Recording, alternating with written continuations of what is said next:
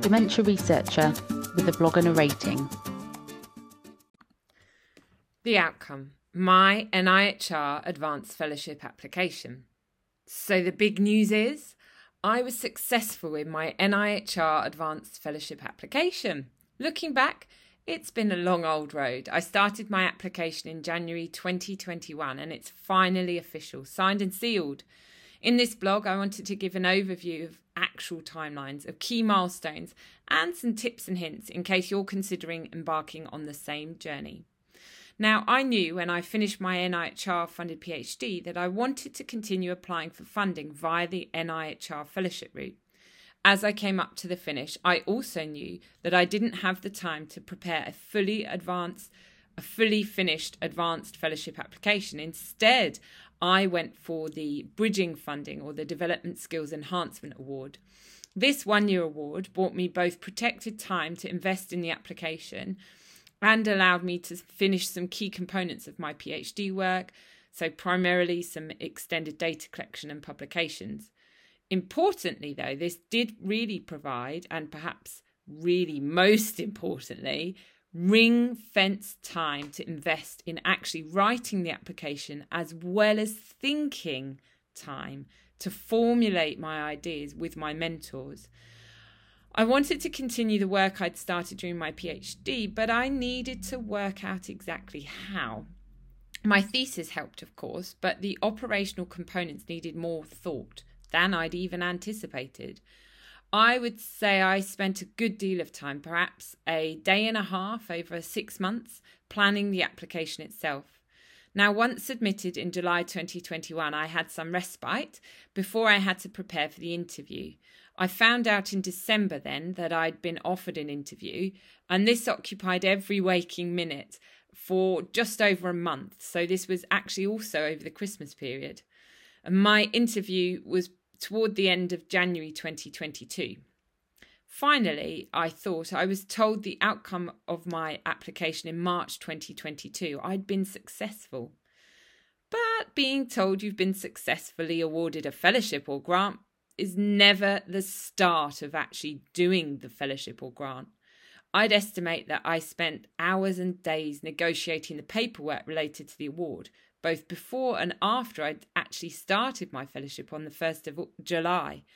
And it wasn't till mid August that all the contracts between the various powers that be, so NIHR and UCL, were finally signed and I could go public.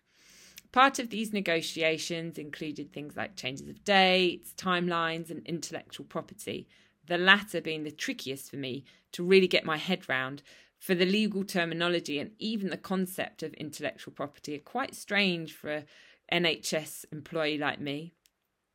I must confess, I didn't put all my eggs into one basket though. Um, that seemed really risky. So, over the 18 months, I, I also applied for several other things. So I applied for an ESRC fellowship application that was declined without interview. I applied for another NIHR grant, an NIHR HSDR grant that didn't transition beyond stage one. I was a co applicant on an unsuccessful Alzheimer's Society grant, and I led a small application for an unsuccessful travel grant. So much of my time was spent on applications, most often without any success. I did secure a very modest Alzheimer's Research UK UCL grant and a small UCL Grand Challenge Award en route. But I think it's too important to acknowledge that the clinical academic funding journey is no more it's no more easy, it's no it's no less hard than a purely academic route. In fact, during this time, I've had to apply for four charitable grants for my NHS service to keep that small NHS speech and language therapy service afloat. I had anticipated, though, that once secured, I would basically be able to bask in the glow of my fellowship, that I'd lounge around and slowly consider my research study before I commence work on it. In reality, I'm getting a little bit anxious that I can't remember exactly everything on my grant chart, Gantt chart, sorry. I check it weekly, worrying that I'm already falling behind. But equally, I'm trying to maintain momentum and apply for more grants. I can't rest on my laurels. But I tell you what, I'm not anxious about, and that's being paid. I know that now I've got this this fellowship application. I've got time to settle into my work. That I will be paid to do my research, and that rather than just following other people's plans, I'll be following my plans for the next five years anyway. So I'm hoping this summary gives you a flavour. But here are some specific tips. So make time. Applying for a fellowship is like a job. You need to work at it. It takes time and you need to find the time wherever you can. Think about it. Applying for a fellowship doesn't just take time, it also takes thought. You need to plan your ideas, refine your story, and practice your sales pitch. Find a team. Thinking on your own is hard, but thinking with other people is really helpful. Find your team early and do it with them. Do not put all your eggs in one basket. Apply for lots of things, big and small.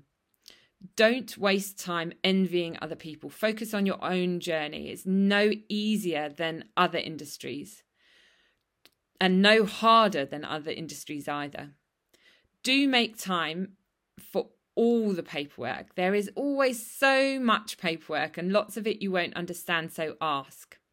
But finally, do find time to enjoy it, find time to appreciate it, find time to bask in the glow of your applications. Thank you for listening. Join the Dementia Research bloggers and share your own views.